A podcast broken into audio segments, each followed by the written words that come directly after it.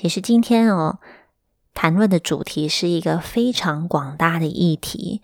想“做自己”这三个字啊，其实不乏啊，就一直出现在各大的媒体啊、杂志啊，还有目前很多的心灵工作者都会提到的这三个字哦。它好像已经变成了一个标语、一种口号。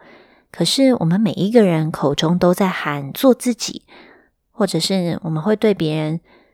宣誓说：“我要做自己。我现在这个行为是在做自己。”每当听到有人这样讲的时候，脑咪就很想问说：“诶，那这个自己是什么样子的状态啊？什么样才是真正做自己呢？或者是你觉得做自己的体验之后，然后呢，你开心吗？因为有的时候哦，其实我们在讲我要做自己的时候，只是……在与外界隔绝或者是孤立，是我要建立起一个防护墙，是我要让外界不要来侵犯我的领域。我不想要做什么，这个做自己变成一个为了反对外在对我们的影响而去建立的一个封闭的状态，或者是建立起一个孤立的状态哦。所以这变成一个为了反对而反对的。情况并不是处在一个真正做自己很自在的一个情况，所以到底什么样才是真正的做自己呢？我们今天来绕着这个话题一起聊一聊吧。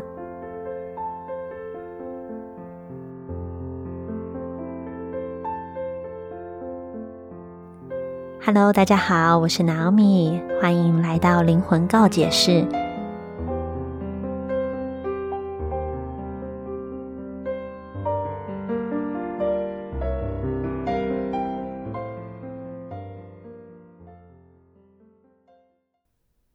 其实，南奥米哦，自己以前也是一个很容易被周围的环境制约住的一个人。这跟天生的个性是有关系的吧？天生的个性本来就是一个比较容易去、比较容易接收到外在所有的情绪啊，外在身边人的情绪啊、想法、价值观跟习惯哦，所以不知不觉就变成了一个。被制约的情况，而这个被制约的状况当中呢，就会有很多恐惧。是如果我今天不照大众的体制下去做一些事情的时候，我就会觉得很紧张，我就会觉得哇，浑身不自在。而反而跟大家做一样的事情时，我才会觉得我自己是安全的，才会是觉得能够比较放松的。可是。真心的问自己：是我真的觉得这样子开心吗？好像其实也没有真的比较开心，只是比较安全而已。但是为什么我会这么想要寻求安全这件事情呢？其实，在当时的我，我也想不太到什么样的原因哦。我只知道，大人从小都一直对我的评价就是。我是一个很乖的孩子，就是不太吵啊，不太闹啊，也不会去调皮捣蛋。那这就是我从小到大的个性跟特色哦。那其实我回过头来看看这样子的自己呢，第一个就是我也不知道我在干嘛，我没有我没有太多自己的想法。现在回想起来啊，嗯，乖这个评价好像对于做自己不是一个太好的评价哦。因为我一直都符合着长辈们的期待，所以在长辈眼中是一个很乖的人，很听话的人。但是渐渐的，我就少掉了很多自由去挥洒、活出自己的机会了。那我就记得，像小的时候，妈妈有让我去学过跳舞。那因为那个时候呢，我比较喜欢，小的时候很喜欢在过年的时候跟大家一起玩嘛。但学跳舞就会可能在寒暑假啊，或者是过年期间都要密集的排练，去排练就是芭蕾舞的公演啊，民俗舞蹈的公演啊，那就会没有办法跟小朋友一起玩了。所以我那时候就哭着闹着，就决定毅然决然的放弃了舞蹈，去学舞蹈这件事。那可是到了长大以后，到大概国中、高中，因为迷恋偶像嘛，就日本的团体，所以就开始很喜欢跳舞这件事。可是不是跳芭蕾跟民族舞蹈，是跳街舞。我们常常每次都会买日本明星的。MV 回来啊，CD 跟 DVD 回来，然后一直在模拟在电视前面一直模拟跳舞的过程哦，我觉得哇，好好玩哦！这是一个，呃，就是在看着自己的喜欢的明星跳舞的过程是非常有趣的，但是又不懂得怎么样去学习律动嘛。那到高中的时候就觉得哇，可以参加社团了，我一定要去参加热舞社。但是你知道吗？有参加过社团、有经历过社团时间的人就晓得，热舞社或者是像流行音乐那种玩乐团的社团，一定都是最夯的两大社团，所以 Naomi 根本就报不进去，也抢不进去。那有机会的就是变成地下热舞社，参加地下热舞社是不是挂名变成正式社员？是在外面就是报堂课的哦。那对于我来说，当然是机会来啦。我就跟我妈妈讲说，我想要去学街舞，我想要跳街舞。结果她就说：“嗯，跳街舞的孩子是就会变坏，所以不要女生不要跳这种不三不四的舞蹈。那好好的念书就好。但是 Naomi 自己内在还是有一个很想尝试的精神嘛，所以就存了零用钱之后开始。”进入地下热舞社，可是因为跳舞的费用的确，那个时候学街舞的费用的确对我来说，对于我存零用钱来说是有一点点辛苦。那再加上呢，然后你自己个性的关系，所以很容易就打退堂鼓，因为没有跟认识的朋友一起，觉得好像。不熟悉，那再来要一练舞的时间上面也跟不没有办法允许，那就因为诸多的理由呢，就让自己打退堂鼓了。那我们就看就这样子，我就高中的时间也又跟热舞擦身而过。到了大学，已经进到大学了，我终于可以理所当然的去加入热舞社啦。但是到热舞社的报名截止时，脑米又退缩了。因为好像没有找到认识的朋友一起加入热舞社，所以就开始又退缩了，又没有再加，又没有进去。那就是这个样子的过程当中，三次错过了，三次错过了，就是能够真正去深造舞蹈的机会哦。可是这个过程当中，每一次呢，脑米看到有人在表演跳舞，或者是嗯表演各种舞蹈的时候啊。自己的心里都会有一股莫名的悸动跟很热血的感觉，会觉得哇，我真的好喜欢跳舞，我真的好想跳舞。这样子还好呢。那时候戏上有很多的活动表演嘛，那只要活动一表演有跟舞蹈相关，然后你都去报名，其实也算很有趣。可是，在心里面都会觉得好像一直没有真正很深根、很扎实的去学习舞蹈，因为。因为那就是我很想要做的事情啊，可是我却没有去做，所以总是会有一点小小的遗憾在心里面吧。那这样子一直抱着这样子的感觉，到了大学三年级之后，这个压抑的情绪就再也抓不住了，就真的去报名了一个社团。那这个社团呢，已经不是热舞社了，是民俗舞蹈社，是有点像跳异国风的那种舞蹈，像。中东肚皮舞啊，西班牙舞啊，阿根廷 Tango 啊，这一些，这些都是 Naomi 自己好喜欢的舞蹈。那真正进去了以后，我这两年后面两年的大学生活，真的跳舞跳的好开心啊！这种感觉就是觉得好像整个灵魂都绽放开来的感受，是真的好喜欢活在跳舞的环境里面，觉得不跳舞无宁死的状态啊！那到了大学毕业以后啊，这时候又面临了一件事情是：诶，我的方向该怎么走？因为大人都说舞蹈不能当饭吃嘛，而且我又不是本科系的学生，舞蹈当饭吃可行吗？所以在那个时候，自己的心理压力就非常的大哦，因为我好像找不到真正一个自己会想要去做的工作，除了舞蹈能够激起我的热情以外，其他我都没有什么兴趣，就是平平兴趣缺缺这样。但很幸运的，毕业之后呢，去上了一个心灵成长的课程。在那个时候，我记得有一个朋友，他对我讲说：“你现在就可以去跳舞啊，为什么不行？”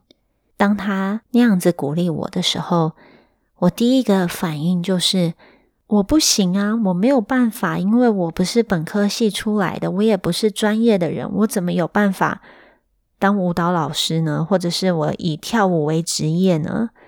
对，所以这个拉扯一直就在我的心中哦。这个状态，就是因为我内在里面有这样子的信念，所以其实我的外在的结果也当然没有很丰盛啊。我那时候就第一份工作找了一个跟我所有兴趣跟本科系的领域完全没有相关的一个行政助理的工作。那我每天坐在那里，就好像是一种为了薪水而上班。那每一天上班就在等下班。这种感觉就好挣扎，好不舒服，就很不喜欢那种感觉。所以，就因为这种不喜欢的状态，所以工作也常常出错。那会影响到其他的同事，还要帮我处理我我创造出来的问题，我就会觉得啊，好愧疚。所以每一天都在这样子的恶性循环当中，而且每一天呢，即便 Naomi 自己。很努力、很认真的检查了每一个环节，就是会有一些不预期的、无法预料到的状况发生。这种感觉是不是挺崩溃的？就这样过了八个月，我还记得那时候有一个很好的好朋友哦，他算是我在走上活出真正自己道路的一个敲门砖哦。我记得那时候自己就处在一个想要转职的状态嘛。那想要找什么样的工作呢？还真的很迷惘，没有方向。那他那时候呢，就真的很用心的听我说话，然后听听我想做什么。那我就说，我在我在那个履历网站上面，我真的我突然找到了一份工作，是这个机会是一个一间美式的舞蹈教室，他是要征求。零经验可以的，可以来参加的培训老师。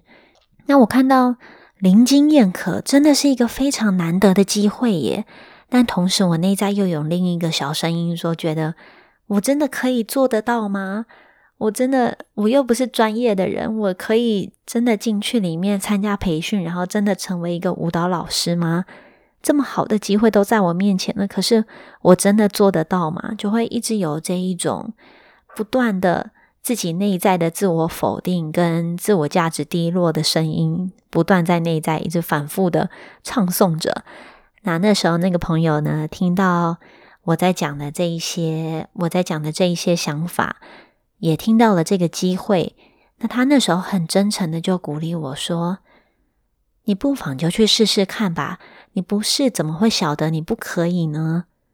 对，所以就因为这一个朋友的一句鼓励哦，然后你真的鼓起勇气去投了履历去面试，而且还积极的去争取，就是询问自己有没有录取。那真的结果就是，然后你拿到了这个机会，然后也通过试用期、培训期，那成为了正式的老师。那进到了这一份工作之后。刚开始带着一个很新鲜的心情去执行、去工作嘛，可是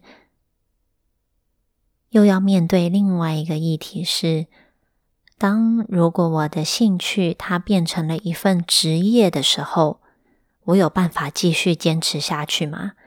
就像喜欢喝咖啡的人跟开咖啡厅是两码子的事情的。那所以这个过程就发现，哎，我怎么在这个过程当中，虽然我的工作表现非常好，我的业绩是有达到销售的第一名，那表演也是有尽心尽力的表演，那能力上面也是 OK，有一直在稳定的进步的。像学员跟同事都是有看到成果的，但是为什么我的心里非常的不开心呢？我甚至内在有一种感觉，是我好像每一天都拖着一个疲惫的身体去做我最热爱的工作。为什么会有这样子的冲突跟拉扯呢？我自己是没有办法明白的，但是我那时候每一天就工作真的好忙啊，一天大概要工作十四个小时，那月休呢不到三天的时间，因为我们会有很多活动办活动，然后受训培训跳舞，那还要教学生，啊还要跟国外的大师去研习。就是在这样无尽的循环下面，所以每一个月这样子循环哦，每个月一场小活动，三个月一场大活动，在这个极度紧绷的状态下面，我好像那个时候的自己就忘记了跳舞的热情，好像会变成每一天都在被目标跟结果追赶着，所以其实对自己的身心也造成了一定的压力哦。那那时候，我记得我自己的身体呃，就出现了一些状况，就产生了异位性的皮肤炎，而且是从小面积开始一路扩散到很大，是可能从我的整个颈部扩散到整个肩膀、整个背部，然后我的手跟脚的关节的地方，所以每一天早上都是痛的醒过来。然后再加上因为练舞操练过度嘛，所以就会是也是整个身体是旧伤加上新伤的发炎状态。我还记得那时候，大概脚只要一踩到地板上面的那一刻，就是一阵刺痛，那全身身体都是一个处在疼痛的状态下去进行工作的。那真的严重的时候，是表演跳舞之前是需要吃止痛药的，大概每四个小时都要吃一次止痛药。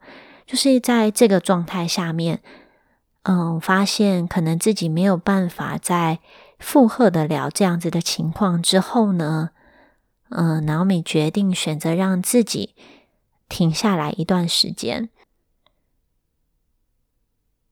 但同时呢，又会觉得好像内在有一种很大的恐惧，是如果今天我没有做这一份工作了，没有这一份工作，我真的不太知道我以后能够做什么，因为我好像已经没有真正想要做的事情了，而且我也没有对任何一件事情有热情了。我感觉好像如果放弃了这个工作，我放弃掉这一个机会的话，我的人生就会。崩解，完全瓦解了，因为我也没有任何的一技之长哦。可是由于身体的状况呢，所以不得不勉强就先停下来，给自己时间好好的去思考。而从那个时候就面临了一个真正焦虑的状态，是已经没有收入进来，每个月都还是需要负担一笔开销跟支出嘛。那在这个煎熬的状态下面，我该怎么办？但是呢，在这个过程当中，我自己很清楚的知道，如果我再走回去原本的老路，就是只是为了一份工作而去赚钱的话，这也不是我要走的路。那我要走的路，一定是要往我想要的方向前进的。于是那时候就接触到了瑜伽。以前在跳舞的时候啊，一听到瑜伽就会觉得哇，瑜伽好像很慢、很无聊，一点都不有趣哦。我记得自己在跳舞的时候做瑜伽，就感觉好像是一个哇非常辛苦、要停好久、好无聊的过程。结果没想到自己离开了舞蹈这份工作以后，让自己去接触到瑜伽，竟然在。那一堂瑜伽课过程中，体验到一种前所未有的平静。因为瑜伽练习结束后，都会有一段大休息的过程嘛。居然真的在那一段大休息的过程当中，体验到了一个以往我自己从来都没有体验过的一种放松跟平静。下课后我自己都觉得不可思议，是那到底是什么感觉？我从来都没有经验过那种感受，那到底是什么？连自己都觉得很讶异哦。因为想要去了解这是什么样的感觉，而就真的从跳舞呢转到瑜伽的道路领域里面，而也真正的开启了我在呃自己疗愈自己身体的一个过程哦。而在疗愈的这个过程中呢，脑米也接触到了冥想、静心跟催眠。也真正把这样子的方法带入到了瑜伽练习当中，所以，诶，真正是开始去启动一个身心的疗愈跟调愈哦。那的确让我自己平静了许多。而那时候呢，我自己在心底为自己下了一个决定：是以后我生命当中不管走什么样的方向，我就是决定要往我现在感觉到的这个方向去，就对了。即便在那个时候的我还不清楚那是一个什么样的具体方向，我只知道一个大的方向是这样子，可是具体要做什么样的内容，实在是没有很清楚。可是就知道走就对了。那到现在将近已经是十年的时间哦，回过头来看这一段过程。原来当初生命当中的每一段经验，其实都可能是一个灵魂的碎片，让我们去拼出一个生命完整的地图是什么？就我们每一个人的生命来到这个世界上，也许都有一拥有一个属于你独一无二的规划。可是那个规划具体的内容到底是什么呢？可能还是需要你自己来探索。但是可以确定的是，无论此刻的你在经历什么，不管是经历到开心的事情，又或者你正处在一个低潮当中，又或者你已经找到方向了，你想要起步，却有一点点害怕，有点紧张，又或者你真的已经昂首阔步的朝向你自己的梦想跟兴趣去迈进了，都很好，因为。你生命当中所经历到的每一条路，绝对不会是白走的。即便有可能你会觉得有时候好像在绕路，就像拿奥米自己与街舞错过了，与跳舞错过了三次的机会，在第四次把握到了一样哦。但是把握到了，又放掉了这个机会。其实看起来好像是一直在原地打转，但是我们经验的深度是不一样的，因为。真正的活出自己，其实跟有没有激发我们内在的创造力是有关系的。每一个人的创造力开启的需要的时机点是不一样的，而且需要的强度也可能是不同的。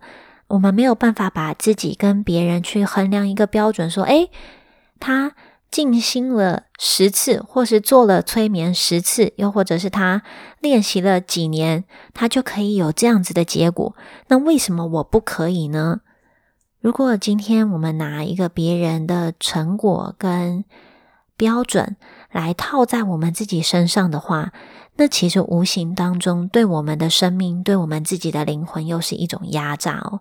这种压榨呢，反而没有办法真正的去激发我们的创造力，跟内在能够激起我们热情的动能哦。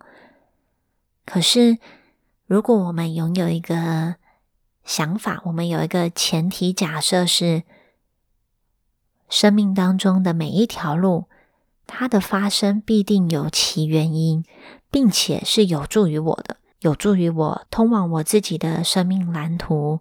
通往我独一无二的生命规划上，我们就有机会去探索到更深一层的可能性，并且去开启我们内在更深层的创造力哦。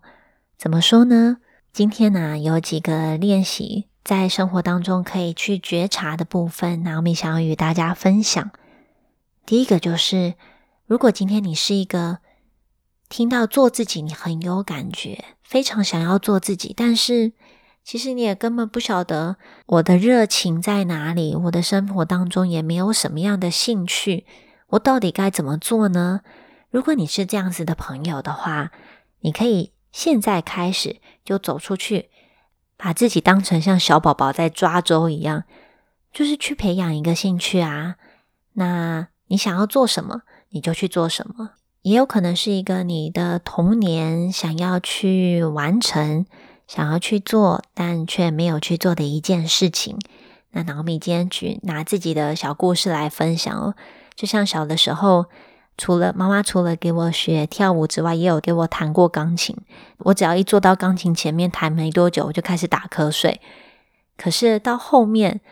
到现在，然后米突然对音乐好有感觉，又想要再回去学学钢琴，所以大概两年之两年前呢，然后每一次看到那个钢琴啊，都觉得哇，我好想弹哦！如果能够像钢琴很厉害的人能够弹奏钢琴一样的话，那会是一个什么样的画面呢？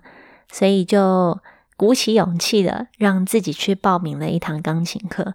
我想，我大概报了一期，一期是呃八堂课，对，结果前面三堂很兴奋、很开心，弹得非常满意，这样回家还会练习。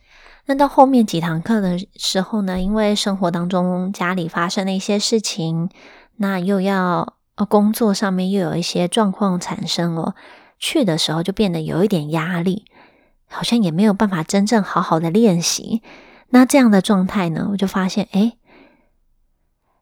当初的那个感觉不见了，所以我也就跟老师 say goodbye 了，蛮有趣的一个过程。可是这三堂或三到五堂课的时间呢，脑米聆听了自己的心，去报名了那堂课之后，心中就再也没有遗憾了，就觉得这个过程真是开心，我的灵魂觉得很满意，没有任何的遗憾了。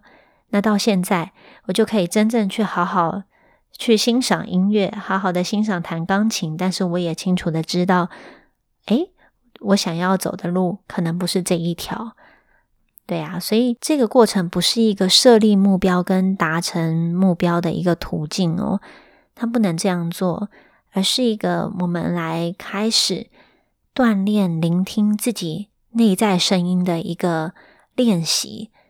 那。如果今天，甚至可能你连任何一个兴趣都没有，一点兴趣都没有的话，要怎么样去找到真正的自己呢？其实我们可以从聆听生活当中的一些小小的灵感开始。那假如说，可能我今天走在路上，突然好想吃一支冰淇淋，那这时候这个念头产生了嘛？那这时候你会怎么做呢？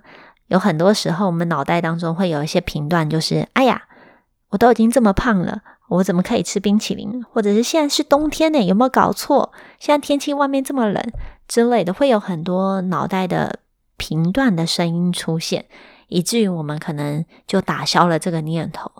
可是，如果真正想要练习跟潜意识建立关系的话，不妨啊，就练习看看，是听到了。自己直觉的这个声音是：我今天好想要吃冰淇淋哦。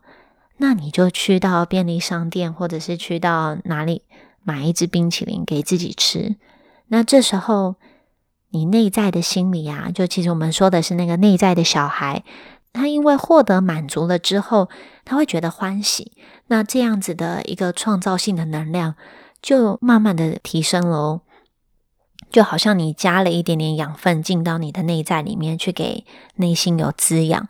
那慢慢的，你在生活当中一直去聆听这样子小小的讯息、小小的声音，并且照着去做的话，我们的潜在的生活当中，我们的潜意识，它会为我们蓄积很多创造的能量，以便在之后你能够去真正发展你的创造力时用出来。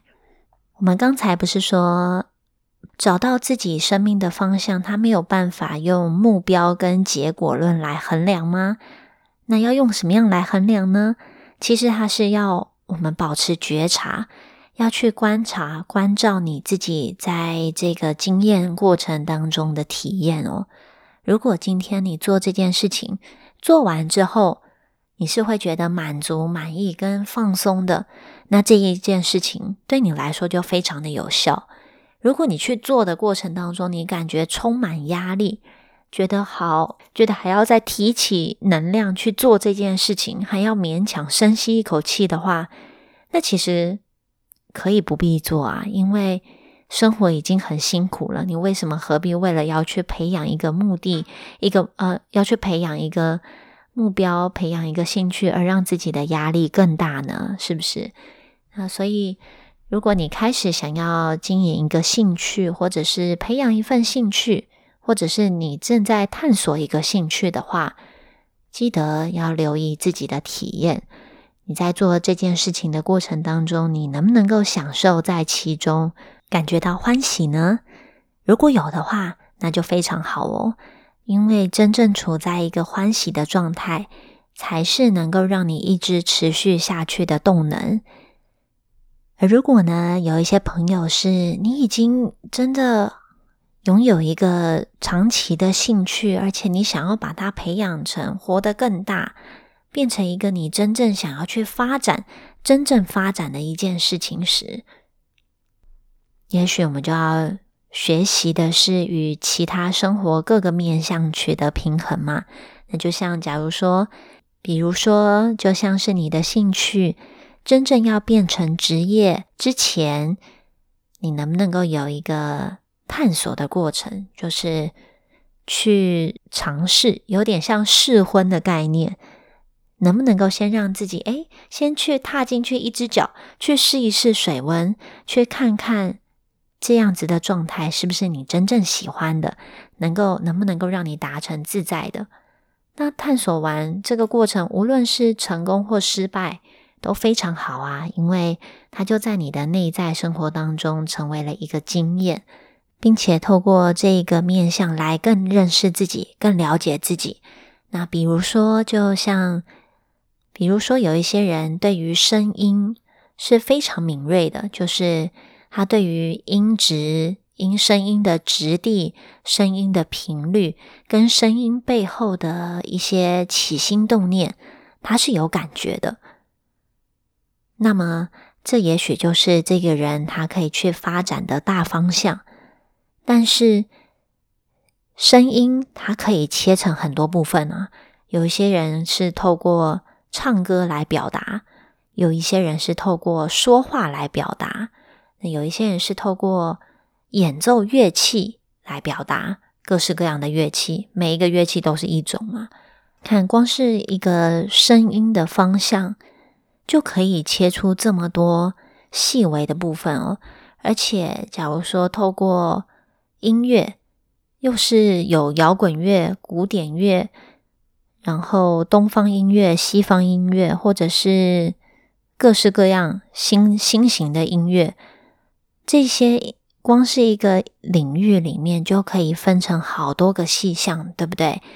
我们每一个人都会拥有一个不一样的面向可以去探索。就像假如说喜欢跳舞，那 Naomi 自己。从以前小的时候学芭蕾、民族舞蹈，那跨到了街舞、热舞，然后再到各式各样的异国舞蹈，那到美式双人舞，再来到现在的瑜伽。其实，脑米是对身体、肢体这个部分是敏感的。那光是这个肢体的部分，就可以运用到各式各样的面相了。那所以。今天的你在练习、在经营某一个兴趣的时候，你可以去观察自己在生活当中能够让你觉得做起来得心应手的这个面相是什么，进而可以去锻炼成为一个你的习惯，培养成一个长久的兴趣跟习惯。那再慢慢，你可能会发现这个领域熟悉之后，还会延伸出到其他的领域。也说不定哦，所以啊，不妨大家在培养兴趣的过程当中，可以去多一点觉察，是你自己在哪一个面向、感官的哪一个部分是更容易得心应手的？是视觉对于色彩、光线的变化，还是对于声音的一种频率跟声音的旋律是有感觉的？又或者是你对于肢体的触觉是有感受的，那还是嗅觉呢？有些人对于香气是非常敏锐的，所以他很喜欢精油啊这一些部分香氛的部分。那还有味觉，有些人就是对于食物品尝、品尝食物或是吃的东西、喝的东西，他有特别敏锐的味觉。每一个人都有他感官非常敏锐的部分。那那个是什么？这个就需要是你自己来探索了。那也可以在这个过程探索的过程当中保持觉察，是诶，这几个领域里面哪一个你最有感觉呢？那在探索的过程当中，不妨就把它当做是一个重新与自己相遇的过程吧。如果今天你听了这个节目之后，你对于做自己，又或者是你在探索的过程当中，有任何想要再跟 Naomi 讨论的部分，也都欢迎你留言与我分享哦。那我们下一回见，拜拜。